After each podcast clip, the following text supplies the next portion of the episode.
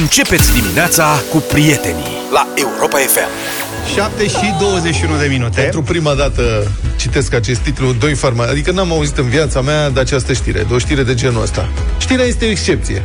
Așa se spune. Știrea nu e când un câine mușcă un om, știrea e când un om mușcă un câine. Așa Corect. că atunci când am văzut doi farmaciști s-au încăierat într-un depozit de medicamente din, al farmaciei din Tulcea, și a fost nevoie de intervenția jandarmilor, mi-am dat seama că asta este o știre unică. N-am văzut așa ceva. Deci doi farmacii s-au încăierat, așa e când ai acces la vitamine. Și asta, apropo de, far- de șahiștii de mai devreme, sună asta ca violențe și scandal între șahiști. Ți-am zis, eu am da. văzut. Conflictul a izbucnit de la modul în care erau schimbați banii încasați. De asta și bătaia probabil în depozit. Adică aveau nevoie de spațiu, cred, pentru banii respectivi. Incidentul s-a petrecut în jurul prânzului, potrivit principiului nu ești tu când ți-e foame. Farmaci... Deci farmacistul era un farmacist și o farmacistă. Și ah, fa- farmacistul a avut un schimb de replici cu colega farmacistă pornind de la felul, zice presa, în care aceasta schimba bagnotele mari în bagnote mai mici. Băi, acum paranteză. Mi se pare ireal. Da. Așa. Exact. Are, mai reușește cineva undeva în țara asta să mai schimbe bancnote mai mari în bancnote mai mici? Eu, greu. Da, greu, nu? Greu. Dar tu ești și cunoscut ca fiind cu cash Deci da. ieri, ieri am avut, am încercat eu invers. Am vrut să schimb 100 de lei din bancnote mai mici într-una. Încearcă la mine. Am, am intrat într-o patis... Am intrat într-o patiserie da. da. și am întrebat, puteți să-mi schimbați? Și mi-au zis nu. Și am fost surprins de chestia exact. asta. Nu, nu și într-un spre ușă zice, astăzi acceptăm plăți doar cu cardul. M-am întors așa, zic, wow, Cum? Suedia! nu, dar e ceva, e, se întâmplă, n-am crezut că e o criză atât de profundă. Mi s-a părut. Dar e o criză de încredere. Nu e o criză de cash mic. Cash mic. Da, foarte greu. Deci oriunde mă duc la fel, na, nu-mi dați de ăștia mari, că n-am să vă dau. Da, exact nici nu mai întreb dacă aveți să-mi schimbați, că sunt refuzat mereu. Și atunci mă duc, la... iau ceva mic și întind o sutică. Da, și, și atunci aia se schimbă la față, dar vă rog, n-aveți... de la semiconductori? N-am sub nicio formă. Stați că mă duc să caut în portmoneu, pleacă în spate, zic, până la urmă... Sincer, nu ți se pare, Luca, că este o conspirație la nivel, cel puțin național, dacă nu global, să facă puși pe carduri? Păi nu mă, dar n-are ce puși Zici pe... estit, e ce? conspirație, tată. Nu e conspirație. Dar uh, avem copii crezi acasă. Că se, crezi că se activează Dați drumul la bancnotele mici. Avem copii. Eu trebuie să-i dau lui Fimiu niște bani de buzunar, să aibă și el la el 10 lei să-și ia ceva. Cât să-i dau? Da, domnul Zaf. Cum să fac? Crezi că se activează cardurile? Așa, eu asta cred. Deci dacă te duci la bancomat să scoți bani, eu mă duc mai rar. Dar dacă mă duc și eu din când în când să scot bani, primesc numai hârtii de 100 și cel mult 50. Pe le-au scos pe alea mici din da. bancomate, nu mai există. Dar unde sunt alea? Dacă nu vreau există, să... Ba da, există. Nu. Tocmai nu înțelegi că eu am încercat ieri și mi-au dat mici? Eu mereu, dacă am cerut 70 mici, de lei la bancomat, am, am încercat așa. Pac 40 de lei. Și zice, introduceți, vă rog, multiplu de 50. A... exact, exact. Auzi, da, spun. bancnota de 20 va, de va 20? Veni? N-am da. văzut bancnotă de 20. N-a apărut în viața voastră. Nu, n-am. Dar am mai văzut, luna trecută am văzut o bancnotă de 200 și n-am mai văzut o bancnotă de 500. Cred că o singură dată în viața mea am văzut o bancnotă de 500 de lei. La televizor când s-a lansat. Există, da, există bancnotă de 500 de lei. Eu am mai avut, nu-s bune. Dacă, deci, nu sunt bune deloc, firește. N-ai ce face cu ele deloc, deloc. Deci Sunt dacă... ca 100 de euro, ai văzut? Nu, în accident, nu mai știu mine, cu ce era. Pe mine m-a prins... sau nimic, asta era întrebarea. Cine e pe bancnota de, de 500 Eminescu. de lei? Uh, Zău? Să ne judece. Da. Pe mine m-a prins... Uh... Știe asta cu cash Pe mine m-a prins cu cash și afară, știi? Și mă duceam cu bancnotă de 100 de euro la supermarket. Se uitau la tine ca la Michael Jackson. Se chema, se chema paza, se închidea. Veneau ăia, se uitau lumină cu ea. Aha. Se uitau, mă măsurau. Este și o, Știi? o schiță, novelă a lui Mark Twain, bancnota de un milion de dolari. Da, da, da. da. da Bun, re- revenim... da, sunt sigur că există. Să revenim la farmaciști. Aștept filmul, da? Da. Da, ă, deci la Tulcea farmaciștii s-a lăsat cu jignirea, amenințări și lovituri. Asta e când ești înconjurat de pasamente și unguente, unguente nu te interesează juriturile. Da, da. Deci Farmaci... el a bătut-o pe ea. Domne, nu vrem să acuzăm Sau, pe nimeni aici. A fost un conflict, ce știm este așa, că farmacista la un moment dat s-a dus în depozit, unde a fost urmată de farmacist, care în continuare reproșea asta cu schimbul de bancnote. Dar ce? Domne, s-au luat că aia, probabil că doamna schimba în bancnote mici prea ușor. Și dânsul i-o fi spus, nu mai schimba. Și a zis Asta că umplea casa de... Da. Și rămânea fără, adică nasol de tot. Și uh, dânsul a declarat că totuși a fost atacat de doamnă care l-a zgâriat pe față. Cum un sac de monede. l-a zgâriat, să dea cu cicatridin pe raftul 3 pe dreapta. A fost necesară intervenția jandarmilor, întrucât nimeni nu ar fi să-i despartă, precizează jandarmeria Tulcea. Ți imaginezi farmaciști. S-au făcut gen ca pisicile, știi? Da, farmacistul să arunce cu apă oxigenat. Farmacistul, farmacistul și colega sa implicați în conflict au refuzat acordarea de îngrijiri medicale. Da, imaginez că s-au întrebat unul pe celălalt ce să ia pentru vânătăi și ce să, ce să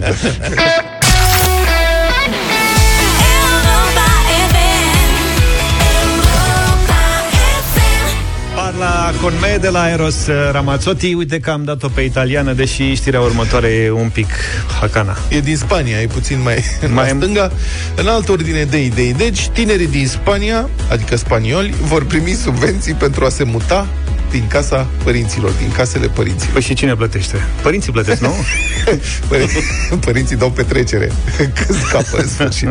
Deci guvernul spaniol altfel de stânga, va plăti o subvenție de 250 de euro pe lună tinerilor cu venituri mici pentru a ajuta să se mute din casa părinților, bani care ar trebui să-i ajute pe aceștia să-și plătească chiria sau să facă petrecere astfel că să nu mai simtă. Mamă, cred. ce e acolo? Da, în Spania sunt din ce în ce mai mulți tineri adulți, cum li se spune. trăiesc cu părinții, care trăiesc cu părinții, conform datelor oficiale. În 2020, aproximativ 55% dintre tinerii spanioli cu vârsta între 25 și 29 de ani trăiau împreună cu părinții, în creștere cu 6,5 puncte procentuale, comparativ cu 2013, scrie site-ul G4 Media. La noi la noi ce? La 29 de ani deja e garsoniera ta. Zici? Da. Da, aici e adevărat că în România gradul de proprie, adică sunt foarte mulți proprietari. Și... Dacă, nu, dacă nu ai o garsonieră, nu ești om. Mă, dar băieții ăștia sunt deștepți. Adică Aveam eu un prieten. Mâncărică, care e probabil căldurică, da, nu da. trebuie să-ți cumperi nimic, că e deja cumpărat în casă, mobilale. Aveam un prieten, s-a mutat de acasă când s-a însurat, deși era trecut bine de 40 de ani. Își luase o garsonieră, cum zice Luca, între timp, dar a închiriat-o ca să facă niște bani da. și a zis, unde plec eu de acasă? Mă duc acasă, deschid frigiderul, ceva Ia. de mâncare mă duc acasă, găsesc hainele spălate, Spălat, călcate, călcat, totul tot, aranjat. Curățenie se face. Serios sau? De ce aș pleca de da. acasă? Da. Contribui și eu la întreținere un pic, dar în rest n-am bătaie de cap. Păi știi ce înseamnă? Să ai propria ta locuință, ce? Să te gândești, impozite, cât te costă curentul, cât te costă plus gazul. Băiatul mamei toată viața, da, practic. Adică... să te apuci să faci reparații, plus trebuie să faci ordine în frigider, trebuie să gătești, trebuie să au o grămadă de bătăi de cap. De ce spun spaniolii ăștia băieți foarte deștepți? Um, deci cine va primi bani, subvenția asta de 250 de euro în Spania, e vorba de spaniolii cu vârstă de până la 35 de ani și cu un venit anual mai mic de 25.000 de euro. Am că dacă ai trecut de 35 și ești cu mami, rămâi acolo. da. Te abandonează statul, zice.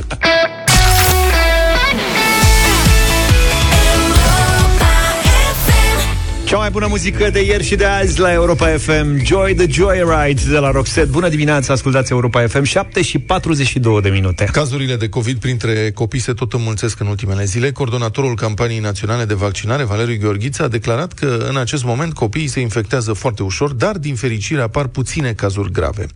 Ieri a fost anunțat un număr record de cazuri noi de la începutul pandemiei Peste 19.000, dintre care peste 4.000 au fost la tinerii de până 19 ani. Sunt sunt în același timp și mulți părinți care se plâng de faptul că sunt nevoiți să-și ducă în continuare copiii la școală, deși printre colegii acestora sunt cazuri de COVID. Așa cum știți, noile reguli stabilite de Ministerele Educației și Sănătății spun că o clasă trece în online doar dacă are trei cazuri de COVID. În acest context, l-am sunat pe medicul pediatru Mihai Craiu pentru a discuta despre ce pot face părinții pentru a-și proteja copiii în valul 5 al pandemiei. Bună dimineața, domnule doctor! Bună dimineața! În, în primul rând, spuneți-ne, ca să ne reamintim, cum pot părinții recunoaște simptomele infecției copiilor cu COVID? Da, lucrurile uh, sunt relativ simple în contextul în care există un posibil contact la școală sau la grădiniță și copilul dezvoltă orice fel de simptom uh, acut, ar trebui să ne gândim la COVID. Orice simptom acut însemnând nu numai respirație dificilă și tuse, cum eram obișnuiți până acum, pentru că copiii foarte mici ar putea să prezinte simptome respiratorii minime sau deloc și să aibă în prim plan o boală digestivă. De altfel, eu în ultima săptămână și noi la institut, în mulți pacienți pe care i-am văzut, au fost copii mici care au venit numai pentru diaree, deci fără semne respiratorii. Mesajul scurt este, dacă apare febră la un copil anterior sănătos, iar în clasă sau în grupă la grădiniță există un contact, e bine ca familia respectivă să adreseze medicului de familie sau unui centru autorizat de test. Ah, am pierdut pe domnul Creu, o să încercăm să refacem uh, legătura. Așadar, foarte interesant ce, observă, ce a observat uh, domnul doctor Craiu, că în simptom- simptomatologia cazurilor de COVID, mai nou, nu neapărat simptomele respiratorii sunt cele care uh, apar primele sau sunt cele mai evidente, ci cele digestive. Și ăsta e un lucru care cred că trebuie reținut. Cred că am refăcut legătura, domnule doctor, da. ne auziți? Da. Da. Da, Bun. da, vă aud. Am reținut. Asta, uh, rămăseți la simptome digestive, mai vreți da. să adăugați ceva aici? Uh, în, în principiu, nu, tocmai gradul de suspiciune trebuie să fie înalt, pentru că, din păcate, în bună parte din cazurile pe care le-am văzut în ultima vreme, afirmații de tipul, dar este o simplă răceală, uh, de asta am dus copilul la școală. Și s-a dovedit ulterior că e COVID și alți câțiva colegi au luat uh, afecțiunea. Deci trebuie să facem exact ceea ce se spune de multă vreme, atunci când un copil are semne evidente de boală acută, ar trebui examinat de medicul de familie sau de un medic uh, pediatru și să fie testat pentru a fi în siguranță nu numai familia lui, ci și restul colegilor de clasă. Bun. Cam peste tot autoritățile încep să discute de reducerea perioadei de carantinare. Dumneavoastră ați vorbit recent despre faptul că la unii copii efectele infectării cu COVID se vor vedea însă și, sau s-ar putea vedea însă și vreme de 12 săptămâni. Ce înseamnă asta mai clar? Adică cum se pot manifesta aceste efecte? Ce vreți să spuneți? Uh, e așa numitul colocvial long COVID, uh, numele său științific este PAX, Post-Acute Coronavirus uh, Syndrome, în care uh, un pacient care a avut infecția, nu contează severitatea ei, poți să ai o boală de foarte mică intensitate la momentul în care ai boala acută febrilă și organismul tău să nu fie în stare să scape de chiriașul nedorit. Persistența particulelor virale în organismul uh, pacientului duce un, la un răspuns inflamator persistent, adică mai simplu spus, continuă să ardă focul în jarde și nu mai avem flăcări foarte mari. Acest micro-război uh, la nivel imunologic, se poate manifesta ca pierderi de memorie, performanțe școlare net mai proaste decât înainte, oboseală quasi permanentă, schimbarea ritmului de dormit uh, și activitate, uh, dureri de cap, de mușchi, adică ești uh, într-o situație nu evident foarte rea, dar e absolut uh, altul copilul. N- nu mai este cel pe care îl știam uh, înainte. Bine, la unii pacienți pot exista și semne mult mai serioase, dar aceștia sunt excepțional de rari. Mm-hmm. Și ce pot face părinții într-o astfel de situație? În cazul în care pare că nu se vindecă cum ar trebui să se vindece. Pentru că trebuie spus că, cel puțin în datele disponibile la acest moment despre Omicron, știm că el evoluează ca virozele dinainte de pandemie. Adică un copil care se îmbolnăvește, 3-4 zile merge pe o pantă ascendentă, adică are mai multe secreții, mai mulți muci, în fine, inconfort mai mare și febră mai mare, după aceea 1-2 zile de platou și după aceea toate lucrurile dispar. Deci nimic spectaculos, exact ca înainte de pandemie. Problema este că unii pacienți, cum ziceam, și asta ține de gazdă, deci de cel care primește în vizită virusul, nu ține de virus. Casa nu e în stare să ajungă la o înțelegere, ca să zic așa, spune de altfel înțelepciunea populară românească, că pe cine nu lași să moară, nu te lasă să trăiești. Dacă nu scapi de virus, el continuă să replice încet, încet și atunci acești copii care rămân simptomatici și nu se fac bine într-un timp rapid, ar trebui adresați în primul rând medicului de familie care cunoaște foarte bine copilul și știe cum s-a comportat el la alte răcele anterioare până să se întâlnească cu noul coronavirus. Mm-hmm. Bun, tot ca efecte ale acestui val 5 ați mai spus la un moment dat că ce va fi mai greu pentru medici și pediatrii o să vină peste o lună. Ce vă aștepta să se întâmple atunci? Puteți să ne explicați? Păi, ceea ce s-a întâmplat la toate celelalte valuri anterioare.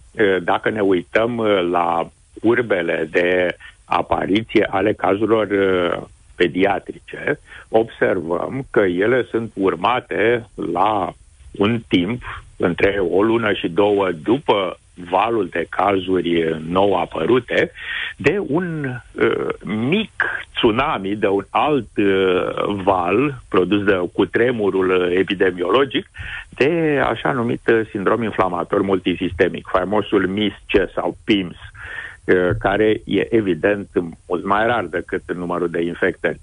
Dar e o caracteristică a copilului și a adolescentului excepțional de rar a fost observat la adulți. Numai copiii fac așa ceva.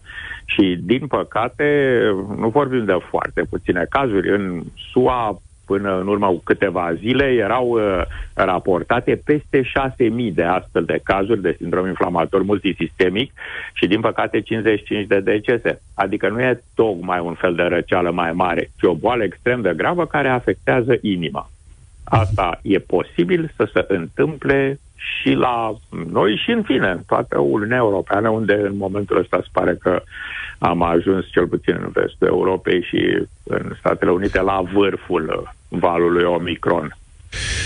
Există și aveți și un motiv de optimism, adică dați-le părinților preocupați care ne ascultă și un motiv de optimism. Există așa ceva? Da, da, sigur că există un motiv de optimism. Nu vreau să minimalizez uh, cu nimic uh, potențialul uh, virusului asupra sănătății copilului, pentru că sunt toată lumea a obosit să tot audă sfaturi despre stați în casă, protejați-vă, faceți. Sunt deja doi ani de această constantă uitare peste umăr și de tensiune. Ceea ce poate fi spus este că această contagiozitate extremă a noii mutații, viteza sa de replicare în culturile de celule fiind de 70 de ori mai mare decât a tulpinii inițiale de la Wuhan, va epuiza capacitatea virusului de a-și mai găsi, să spun, victime susceptibile. Adică atât de mulți copii este posibil să treacă printr-o infectare, încât să existe cel puțin pentru școală și activitățile astea pe care trebuie să facă copiii împreună în mod fizic, nu așa în fața tabletei și a ecranelor. Pe asta anticipez că după ce trecem de acest după această încercare, este foarte posibil să asistăm la o perioadă școlară normală până la sfârșitul anului școlar. Deci, trebuie să nu se îmbolnăvească copiii acum, în proximele săptămâni, pentru că ulterior lucrurile vor reintra într-un aproape normal, sper eu. Domnule doctor, bună dimineața, Luca sunt. Avem o întrebare de la o ascultătoare. Vă roagă da. să îi spuneți dacă acei copii care mai prezintă simptome după perioada clasică de boală mai sunt contagioși. Uh, nu, ei nu mai sunt contagioși. E un lucru foarte important de spus. Odată ce un pacient a trecut prin uh, vârful simptomatic și nu mai are încărcătură virală suficientă, boala apare în, cu două condiții absolut esențiale care sunt necesare amândouă. Una, să fii susceptibil, adică să ai anticorpi prea puțini sau care nu sunt în stare să recunoască virusul și al doilea să primești o încărcătură virală consistentă. Ca la băutură, nu te înveți dacă bei un degetar de uh-huh. orice. Trebuie să bei o cantitate mai mare. Așa ești cu doza pe care trebuie să o iei pentru a deveni bolnav. De aceea, către sfârșitul acestui moment, deci dincolo de o săptămână de boală acută, copiii chiar dacă mai au simptome și chiar dacă ar putea să aibă teste uh, din acestea imunologice, nu testele din uh, salivă sau uh, din nas pozitive, ei nu mai dau altor copii. Deci, din punctul ăsta de vedere, părinții trebuie să stea liniștiți dacă se reîntoarce în clasă un copil care a avut COVID și după o săptămână vine înapoi și el încă își mai trage nasul sau se mai freacă la ochi, să mai are cine știe ce mici simptome respiratorii. Mulțumesc foarte mult, a fost în direct în deșteptarea medicul pediatru Mihai Craiu.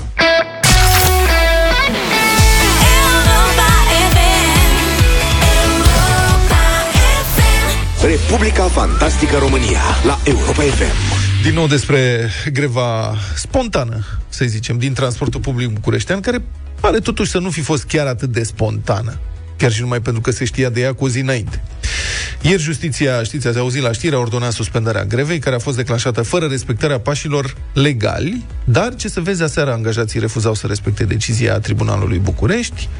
Conducerea STB a comunicat că unii lideri sindicali puneau presiune pe angajați să nu reia lucrul, în ciuda deciziei justiției, iar greva continuă și azi. Primăria a anunțat că urmează acțiuni penale. Acum, acest conflict ne-a luat prin surprindere pe toți, pare să fi izbucnit cumva din senin. Salariul mediu brut la STB este de 7.000 de lei, a comunicat conducerea, în condițiile în care compania nu poate supraviețui fără subvenții, are datorii uriașe de aproape 3 sferturi de miliarde de lei și activitatea trebuie neapărat optimizată. Deci ce i-a înfuriat totuși pe liderii sindicali? Purtătorul de cuvânt al protestatarilor, să zicem așa, Vasile Petrariu, care este și consilier PSD, a cerut demisia directorului STB Adrian Criț, pe care l-a acuzat că, citez, incită și spune despre proprii săi salariați că sunt hoți, că fură, că vând piese. Am încheiat citatul. Apoi, dacă domnul director a spus așa ceva despre angajați, e foarte urât. Mai ales dacă nu e adevărat. Dar dacă e adevărat, adică ce l-o fi apucat pe domnul director să fi spus așa ceva dacă a spus? Păi uite, avem niște elemente ajutătoare.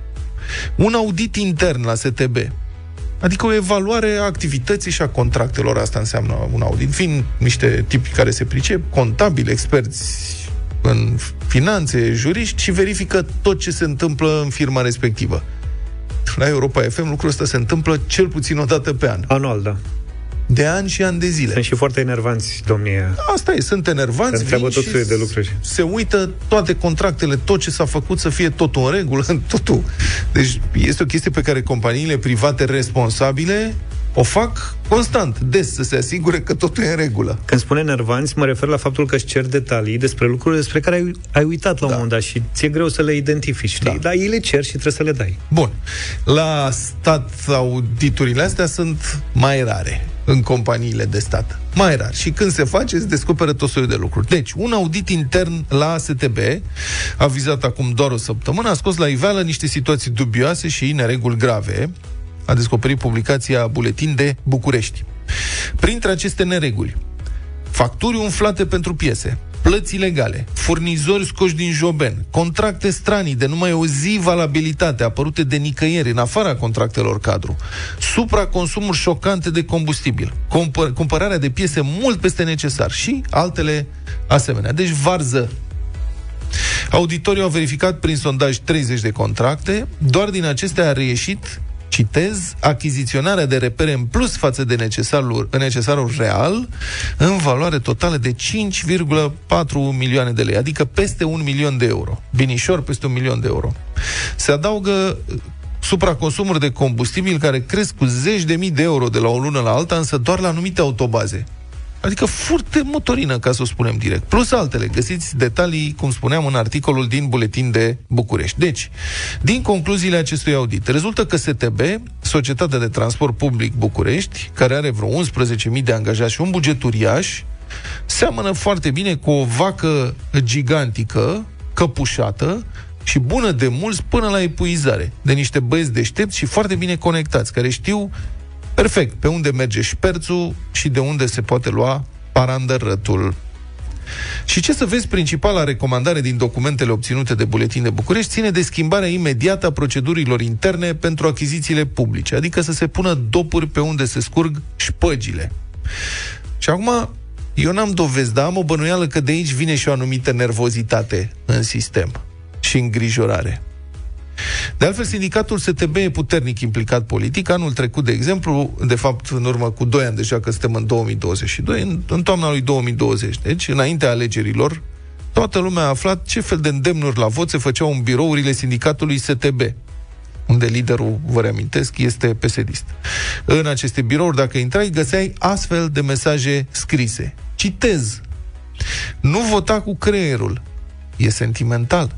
Burta simte foamea și neajunsurile. Păstrează ce ai, poate se va mulți. Votează cu cel care ți-a dat, nu cu cel care îți promite. Vezi cu cine votezi. Nu alegi siguranța familiei? Și am încheiat citatul. Fotografia cu aceste îndemnuri s-a viralizat atunci, poate ați uitat, dar toată lumea a remarcat mesajele astea. Și atunci candidatul, Nicuș Șordan, a declarat că sindicatul STB era folosit pentru campanie de Gabriela Firea, la vremea respectivă primar. Deci dacă pui lucrurile cap la cap, iată că acest protest începe să arate altceva, mai puțină grevă sindicală și mai multă lucrătură politico-mafiotă. Și unde am mai văzut noi greve dintre astea spontane și lideri sindicali în spume când cineva a vrut să pună ordine în fluxul banilor publici din cadrul companiei, să umble pe la achiziții, pe la șperțuri, pe la parândărături, pe la ce se cumpără, cum – de greva spontană de la metrou de anul trecut și de indignările liderului sindical Ior Rădoi, își mai amintește cineva? Și domnul Rădoi, ce întâmplare, membru PSD, fost senator PSD. Și în încheiere, Iată un mesaj pe care l-am primit ieri, chiar în timpul emisiunii, când luam telefoane de la ascultători pe subiectul uh, protestului uh, spontan de la STB. Am avut atunci unele rezerve să-i dăm citire, dar iată că investigația din Buletin de București despre auditul șocant de la STB confirmă măcar într-o anume măsură ce spunea ascultătorul nostru. Deci iată mesajul, citez. Bună dimineața! M-aș bucura dacă ați putea să dați acest mesaj cu privire la greva STB. Liderul de sindicat care a declanșat greva este consilier municipal din partea PSD. Faceți un exercițiu de imaginație. Cum a ajuns el acolo? Adrian Criț este singurul director general care a spus stop hoției. De aceea se încearcă demiterea lui încearcă să facă STB să performeze, să devină eficient. Introduce, în sistem, introduce sistem electronic de pontaj, să nu se mai poată chiuli, proceduri clare de lucru și multe altele. După ce că suntem în situația în care suntem, nu ne simțim bine dacă nu ne dăm în cap singuri. Oamenii sunt manipulați. Din păcate, nu reușim să ne trezim. Mulțumesc, spune ascultătorul nostru. Mulțumim și noi pentru mesaj și, desigur, de urmărit ce se întâmplă la STB și nu numai cu transportul public propriu-zis, adică cu autobuzele, trolebuzele, tramvaiele care ies sau nu ies pe traseu, ci mai ales de urmărit ce se întâmplă cu banii publici sutele de milioane de lei care circulă pe la STB și din care, după cum se pare, e deja confirmat, se scurg milioane de euro. Despre viață în fiecare dimineață cu Vlad, George și Luca la Europa FM.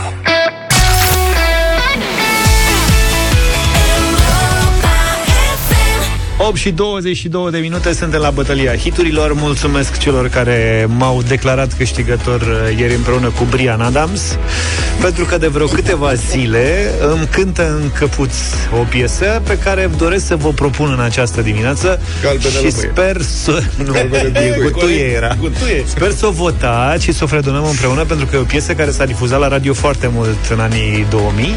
E o piesă românească foarte frumoasă a trupei Cappuccino. Fiți atenți! Atenți!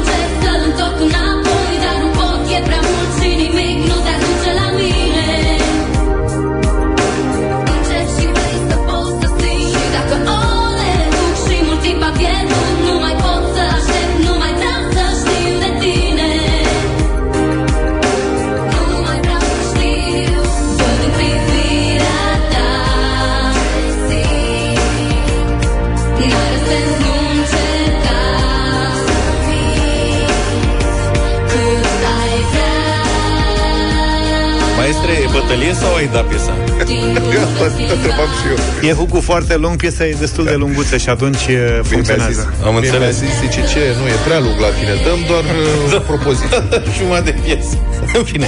Da. Uh, În dimineața asta eu vă propun o, o piesă pe care sunt convins că n-ați mai auzit-o de foarte mult timp și care cred că la fel de mult v-a plăcut în anii 2000. Simplu, respectiv Smiley, și Cerebel băieții. și ceilalți, Moga. împreună cu Crim, Claudia Crim, o voce foarte populară în acea perioadă, jumătatea ta. La ce tru- trup a cântat uh, Claudia? La Candy? Ușa bate cineva Știe, mă, știe. Te rog deschide Sunt eu jumătatea ta M-am întors la tine Nu se bate cineva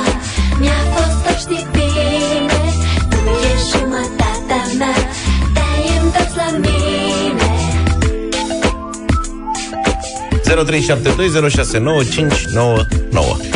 Aș avea multe de comentat despre piesele voastre, dar mă abțin. Vă propun o piesă care n-a fost dată suficient la radio. În Adică anul... ce? Stai un pic, oprește-te un pic. Piesele noastre Păi ce nu mai are? știu nimic de fata de la Cappuccino, de fata de la Crim, Cerebela. Da, de Smiley mai știi ceva de cerebel? Mai, mai aud din când în când, e singurul Ai văzut ce care- tatuaj are care- cerebel în jurul buricului? În jurul buricului, da. Eu vă propun o trupă de care poate ați mai auzit, se cheamă Iris și o piesă care cred că merită să fie difuzată și acum, Ca și foarte atunci? mult la radio, ca și atunci, Casino.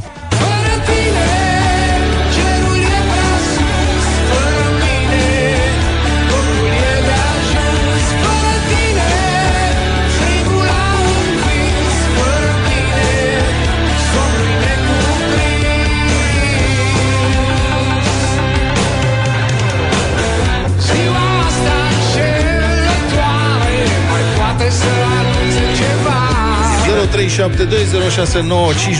Iris, dacă te uita vreți. așa. Dacă nu, nu. Că e vina ta, George. Că ce-am să făcut? faci încadrarea mai precisă. Dacă dai așa generic anii 2000, ai văzut eu cum v-am dat baceata?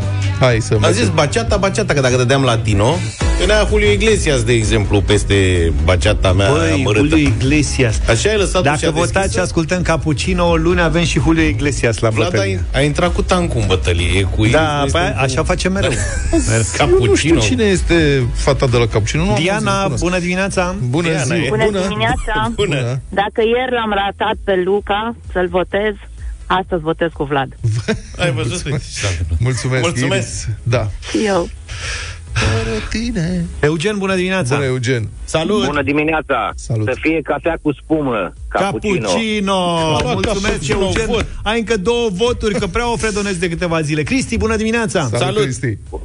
Bună dimineața! Și eu Bună. fac parte asemenea lui Luca din generația atomic, dar totuși cu rocul nu te pui. Clar, Iris. Ai Iris, văzut? mulțumesc. Valoare, prietene. Da, acum punem minus rock. Bogdan, bună dimineața! Minus rock. Bună Băi, dimineața! Salut! Eu sunt rolul cu Lambada. Da, da, da, da. Este Așa. că... Așa. Uh, Iris e magistral, e campionul de astăzi, dar o să primească altă dată votul meu. Melodia de la Luca e super, așa că votez cu lichidandă de astăzi, cappuccino.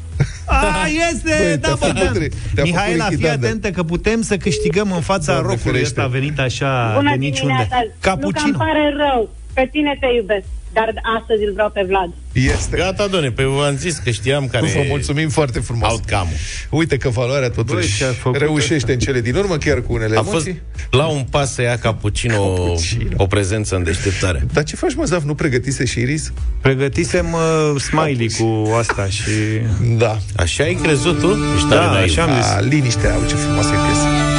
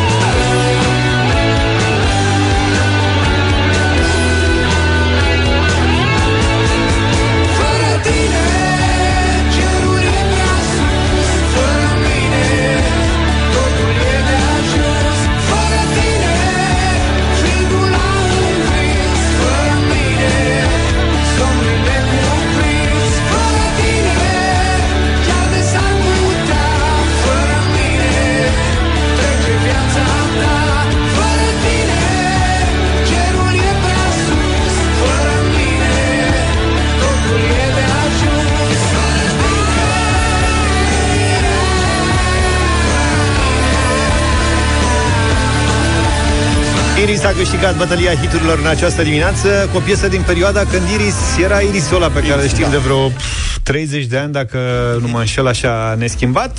Astăzi, Iris Nelu Dumitrescu, știi că s-au Da. Iris împărțit fără în două. Minculescu. Nu, Iris, doar Nelu e separat de ceilalți băieți. Da, Cristi păi Boro este și Iris. Walter sunt împreună. Da, Ăla dar e nu un spun Iris. Ba da, Nu spun spun Iris. Iris. Ba da, Iris, Cristi Minculescu, Iris. Walter și... Bun. Eu Da? știu, Cristi Minculescu și A, Așa, prietenii și există ceilalți. și Iris Nelu Dumitrescu. Lansează astăzi la ora 10 o piesă nouă, se numește Ergomaniac. Cine Sunt mai tare e curios. voce la Iris? nu știu cine este, o să urmărim la ora 10. Nu mai știu, mai prins nepregătit, recunosc din punctul ăsta de vedere. Uh, așadar, premieră la ora 10, căutați pe YouTube uh, Ergomaniac.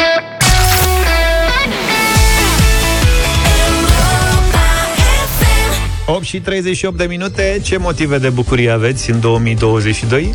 Uite că e vineri. Noi le căutăm pe toate cu ajutorul concursului nostru. Vă așteptăm pe site-ul nostru pe europafm.ro ca să vă înscrieți cu motivul vostru de bucurie și noi dăm 2022 de motive la radio.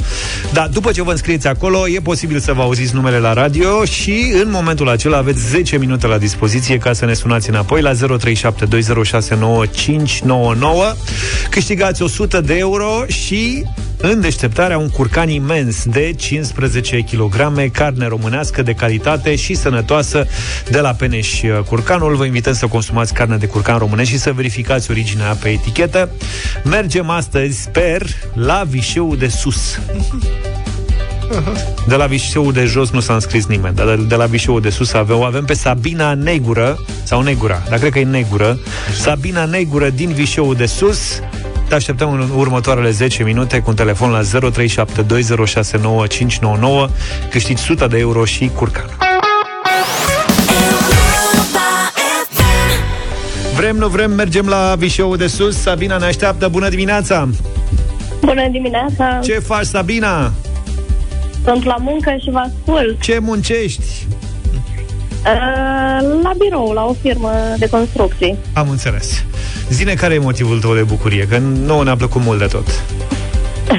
Motivul meu de bucurie este faptul că am reușit să îl convin pe prietenul meu să ne luăm o pisică după ce ne-am mutat împreună. Stai o secundă. Stai că aici sunt două chestii. Ești fericită că v-ați mutat împreună sau că v-ați luat pisica, de fapt? Tu voi pisică? Din ambele motive. Ah, din ambele motive. Bravo! Deci, uite, Vlad, nu ești Mulțumesc. singurul care ai pisică. da, mă rog. Bine, tu ai motan. Să nu e singura pisică. Am ce uitat are. motan. Auzi, Și avă tot pisoi. nu e singurul pisoi care deține niște oameni. am înțeles. Mulți. Bine, Sabina, să știi că ai câștigat în această dimineață 100 de euro la Europa FM, dar și un curcan imens de 15 kg, carne românească de calitate și sănătoasă de la Peneș Curcanul. Mulțumesc! Felicitări pentru premiul tău. Consumă carne de curcan românesc și verifică originea pe etichetă. My Universe cu Coldplay și BTS în deșteptarea 8 și 52 de minute. Mâine dimineață de la 10 la Piața Obor, Manu și Iorgu au testat cultura generală a oamenilor din Obor și nu numai. I-au întrebat cum se mulțesc melcii. Bună întrebare. Da, habar n-am. Merge cum să mulțesc? Păi stai puțin, cum să mulțesc și oamenii. La fel și melcii? Păi da, e obligat. Da? Păi începând de la pisică, la șarpe, la orice animal. Deci melcii nasc pui vii Da, și cum îi hrănesc? pânzeamă mi se pare. Da? Da. Nu, nu las pui vii melcii. Dar cum se mulțesc? Exact ca și uh, ca oamenii, ca bărbați. uh, femei și bărbați, dar nu nasc pui vii. Îi nasc colivii și din colivii iese melcii. Așa știam eu de la anatomie, acum nu știu exact. Cum îi spune la aia care o are deasupra melcul? Cochilie. Cochilie, da. Cochilie, Da, da. Deci, Exact, și cum de acolo spune iese scoica. melcul. De Exact, acolo ca iese scoica. melcul mic? Iese melcul, melcul mic, da. Așa știam eu de la anatomie, acum nu mai știu exact. Chiar o întrebare de baraj, abar, chiar nu știu. Sincer nu știu. Dar nu v-ați întrebat niciodată? Nu, m-am întrebat decât cum să fac să distrug. Aia m-a preocupat, că era o problemă, e o problemă foarte gravă în uh, toate culturile de regulă. mai ales la Dovleac, m-a făcut praf. Și trebuie, bă, ce fac, ce fac, ce fac? Dumneavoastră știți cum se mulțesc melcii? Dumneavoastră Nu știu, doamne. Nu, știu că factorul principal este umiditatea. Mediul de, de supraviețuire. Dar cum se mulțește, că nu face pui. Nu? Doamna de aici, mai citit, adică probabil a studiat, e ieșită mai aș proaspăt în... Cum se înmulțesc melcii? Cu grijă și cu iubire. Vreau să ne dați subiectul mai înainte? Las că scumă la țară. Deci nu, nu, ci că depune ouă în pământ, ca să știți. Deci depune ouă în pământ, așa se mulțesc. Caută pe Facebook acum să vadă cum se mulțesc melcii. Prin ouă. Depun ouă. Depun ouă? Da. Și tu ai văzut vreun... Ou de melc? Nu. Fetelor, îmi răspundeți și mie la o întrebare din zoologie, dacă știți. Cum se mulțesc melcii? Nu avem idee de asta, nu. Nu știți? Nu știu. N-ați învățat la școală? Nu cred. Nu. Nu mi-aduc aminte de melci. Cum se mulțesc melci? Se încalic unul peste altul. Melcii sunt emafrodici, care pe care îi apuc, prin coarne. Se mulțesc prin coarne? Se fecundează prin coarne. Da, prin coarne, da, melci, melci. Cum se mulțesc melcii? Uh, Prin cochilie, ți vii cu... Stau unul peste celălalt. Cum se mulțesc melcii? Nu se mulțesc. Nu se mulțesc? Nu. Păi și mor și scăpăm de melci? Păi apar de la ploaie. Cum se mulțesc melcii? Wow! Cum se înmulțesc melcii? Prin uh, alunecare? 9 și 9 minute, bună dimineața din nou din deșteptarea. Suntem la culinaria, acum live și pe pagina de Facebook Radio Europa FM. Păi Da. ce bine ar fi să facem culinare dintr-o bucătărie, uite. Da, Pe care arăta mult mai bine. Eu propun să facem toată emisiunea dintr-o bucătărie. Da, n-ar fi rău. Eu sunt de acord. Ia să ne desenezi cozile de vite, dacă toți suntem live și pe Facebook. Da. Uh, zilele astea era să-l fac să leșine pe, pe Zaf. pe o publicitate i-am zis că am gătit cozi de vită. Sunt cel mai mare fan cozi de vită sub disperat. orice formă din lumea asta. Da, sunt, f- e o tocană foarte bună, extrem de simplu de făcut. La fel ca orice altă tocană, de altfel. Vita are această particularitate. Carne de vită se gătește ori foarte puțin, ori foarte mult timp. Și asta este pe partea cu foarte mult timp. Trebuie să ai doar răbdare. În principiu nu faci nimic. După ce ai dat-o la cuptor, îți vezi de viață și aștepți paradisul. Păi da, dar până acolo trebuie să faci ceva totuși. Da, e foarte simplu. Cozile de vită, coada de vită e o tăietură ieftină pentru carnea de vită. Uh, Se găsește rar, însă. Dacă o vedeți pe undeva, pe la vreun supermarket și e proaspătă, luați-o. Pentru că fiecare vită are o singură coadă, asta e da, tragedia.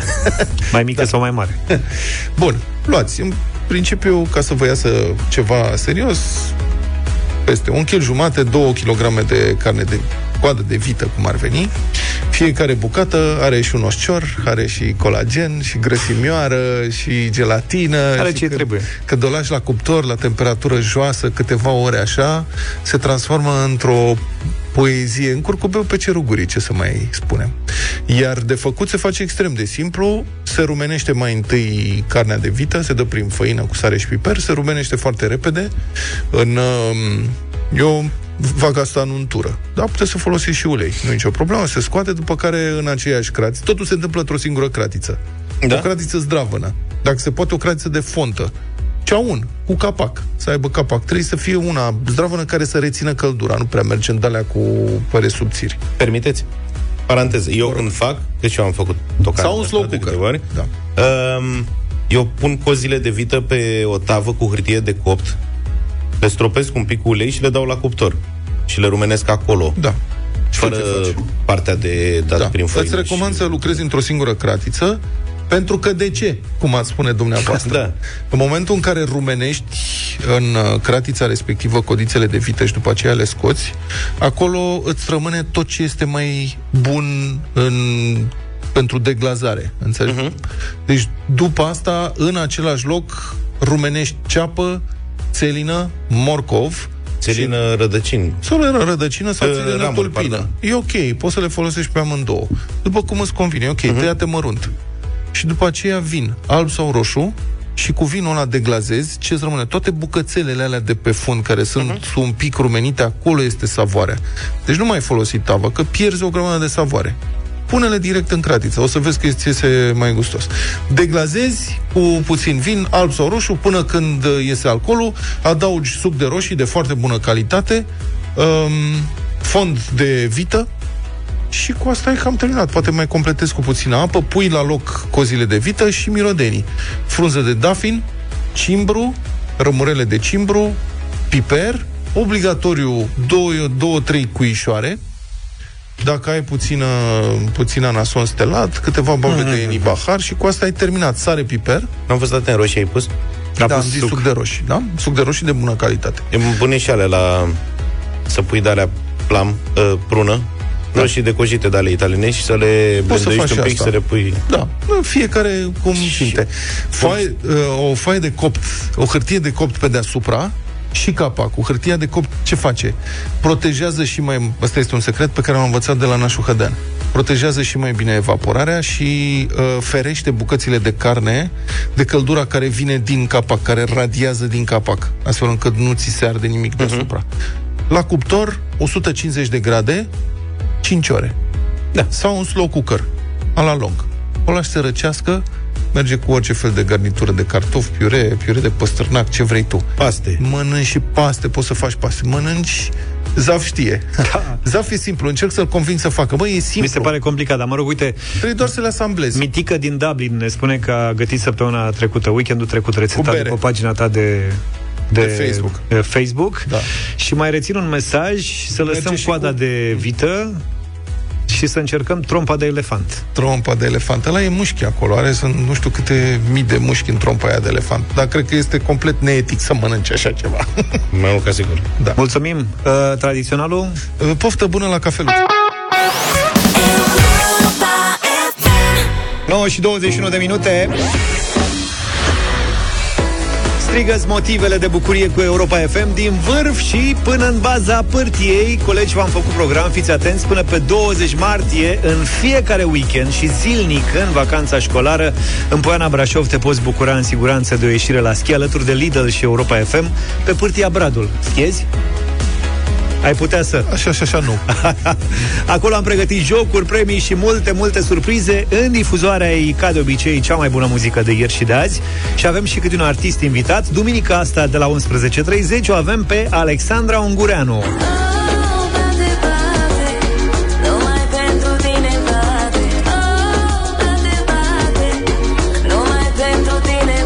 Așadar, un super artist pe care vă invităm să-l urmăriți duminica asta de la 11.30. Vino să te bucuri de iarnă și de lucrurile bune din viața ta pe pârtia Bradul din Poiana Brașov, pentru că alături de Europa FM și Lidl meriți să fii surprins. Deșteptarea I love that the morning show guys are real and they know what's going on where I live. cu Vlad, George și Luca la Europa FM. Dar până atunci, astăzi, neapărat de ascultat de la 1 și un sfert, deșteptarea României cu Cătălin Striblea, care revine în studio după o pauză luată oarecum uh, forțat de studio. Bună dimineața, Cătălin! Bună dimineața, bine v-am găsit.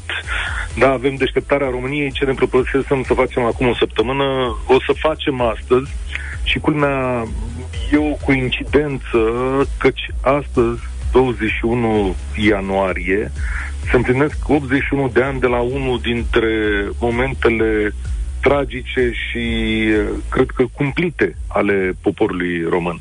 Astăzi se fac 81 de ani de la pogromul din București, prieteni. Fix în urmă cu 81 de ani, în timpul revoltei legionare, peste 100 de evrei din România au fost uciși, uciși uh, în mod crunt, înainte torturați, uciși pe câmp, la Jilava, uciși în abatoare, iar mai multe sinagogi din București au fost incendiate, distruse, vătămate. Torturile s-au extins asupra a sute de români evrei și uh, jafurile au fost uh, cumplite. Uh, istoria consemnează la nivel de detaliu ce s-a întâmplat în uh, ziua respectivă. E de ajuns uh, să studiezi un pic internetul și uh, să vezi inclusiv fotografii. Uh, momentul acesta crunt din istoria noastră a fost uh, bine documentat.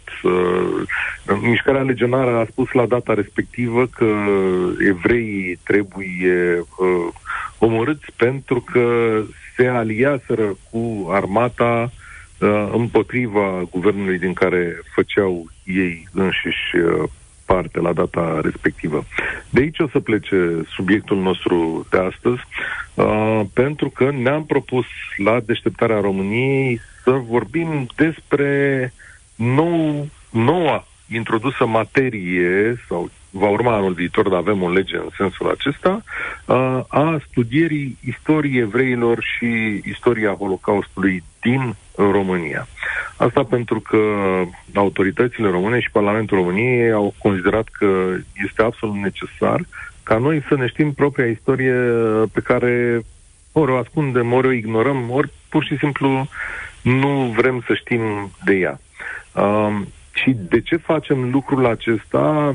pentru că ar fi firesc să studiem asta și să spunem, da, uite, asta au făcut oameni dintre ai noștri, la asta ne uităm, dar în România există destule reacții, inclusiv ale unui partid parlamentar care spune că acesta este un subiect minor, da? Cam acesta a fost comunicatul aur de la începutul uh, anului și spune că această istorie a Holocaustului uh, a fost ridicată la rangul de materie și reprezintă o acțiune sub, sistematică de subminare a calității învățământului din România.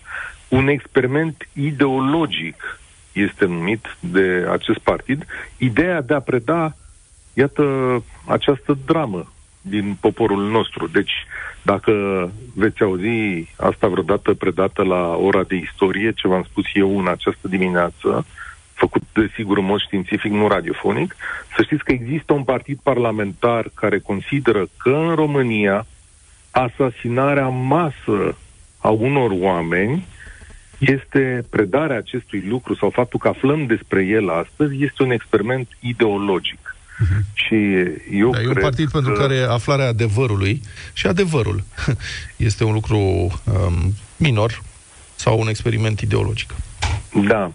De aici o să pornească discuția noastră. Astăzi, la deșteptarea României, uh, o să vină deputatul comunității evreiești. Știți că au un reprezentant în Parlament comunitățile și minoritățile din România. Domnul Silviu Wexler va fi alături de noi. El este chiar inițiatorul legii și sigur că o să avem o dezbatere și uh, o să-i punem întrebări și o să încercăm să explicăm în ce fel se va preda și de ce este uh, important, mai ales că vom ști lucrul acesta sau poate că noi generații îl vor, îl vor învăța mai am anunțit 80 de ani mai târziu de la aceste întâmplări. Mulțumesc foarte frumos, Cătălin Strible, astăzi uh, de la 1 și un sfert, deșteptarea României cu un subiect greu, dar care trebuie făcut și cu lucruri care trebuie spuse.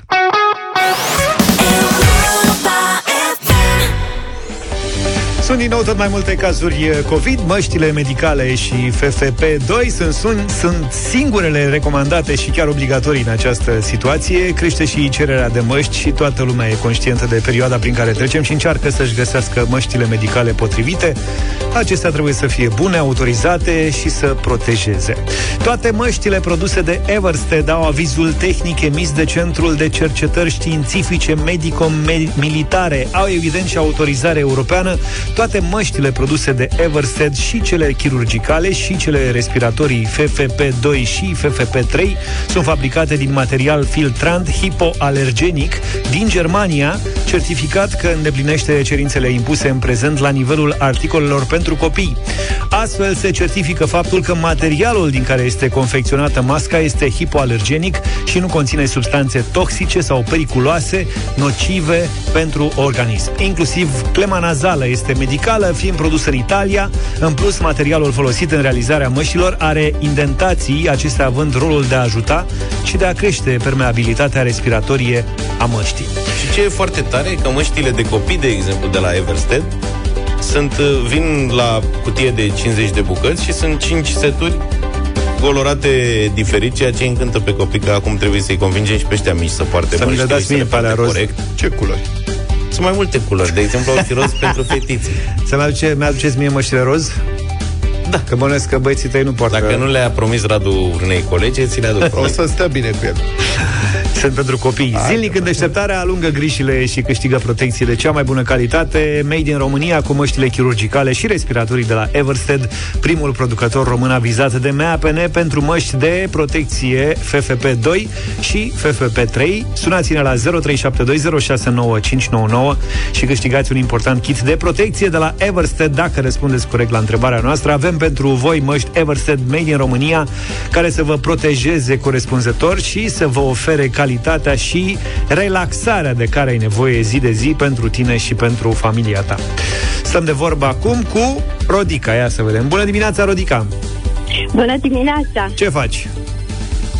Acasă. Acasă. Treabă. Foarte bine.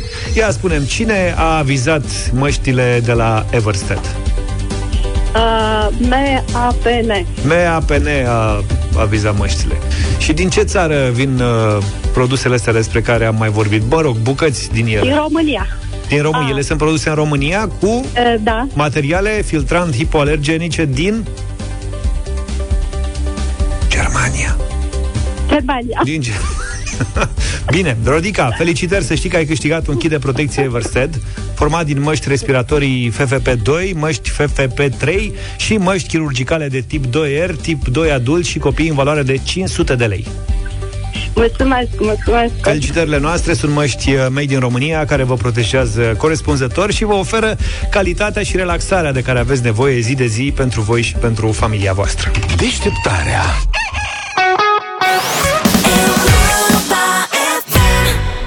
Cold Heart, Elton John și Dua Lipa în deșteptarea 9 și 48 de minute. V-am spus că sunt YouTuber? În, în, în ce sens? Ai, ești, ai abonament? Adică...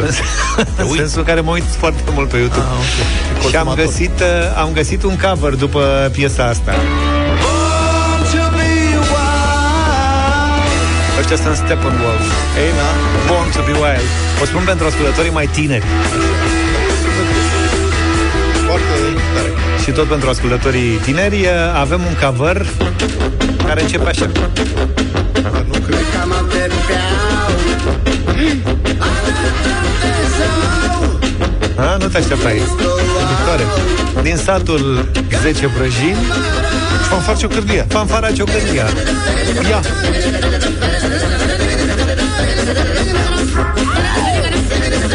Ce bun sunt.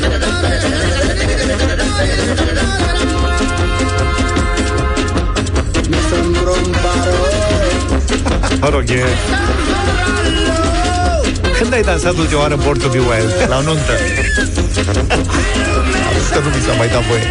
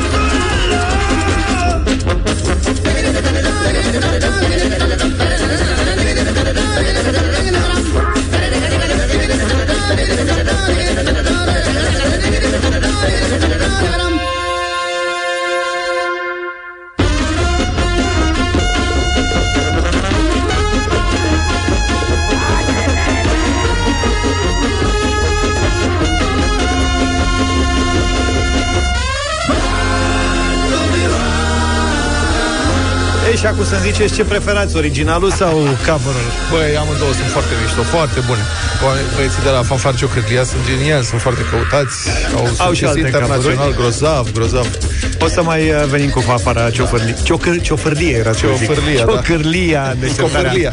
La final. A venit Sorin, bună dimineața, Sorin, ai furat mireasa? Bună dimineața, neapărat i-am făcut și un selfie. Să știi că e un uh, produs valoros în ultima vreme. Uh, am făcut un selfie împreună cu Mireasa, nu? Uh, un student din Indonezia s-a îmbogățit uh, nesperat după ce a transformat o colecție de selfie-uri în uh, jetoane dintre astea nefungibile care se vând pe mulți bani. Le vinde NFT-uri. sub formă de Da, da, da. NFT-uri. Păi nu avem noi selfie-uri să ne facem și noi NFT-uri din ele? Eu n-am prea făcut, dar mă Păi vezi, de-aia. O să rămâi cu mașina ta. Da, nu ne-am gândit la asta niciodată. Și le vinde? Le vinde 12.500 de dolari bucata, niște selfie-uri absolut banale, făcute timp de 4 ani în timpul uh, lucrului în Gata, fața boss. calculatorului. Autoritățile fiscale locale l-au contactat uh, pe Twitter pentru a-l informa că trebuie să plătească taxele. El însă se ascunde de familie pentru că are o avere mai nou. Ia uite, domnule, Da, nu frate, m-aș fi dacă gândit niciodată. vând 2-300 de selfie-uri cu câte, nu vreau 12.000 10.000 de euro bucata, am plătit și taxe N-am ce, eu vreau să fiu corect Sorin vine cu Europa Express după 10, iar noi, dincolo de weekend, luni dimineață, înainte de 7, numai bine. Toate bune Pa, pa! Deșteptarea cu Vlad, George și Luca. De luni până vineri, de la 7 dimineața, la Europa FM.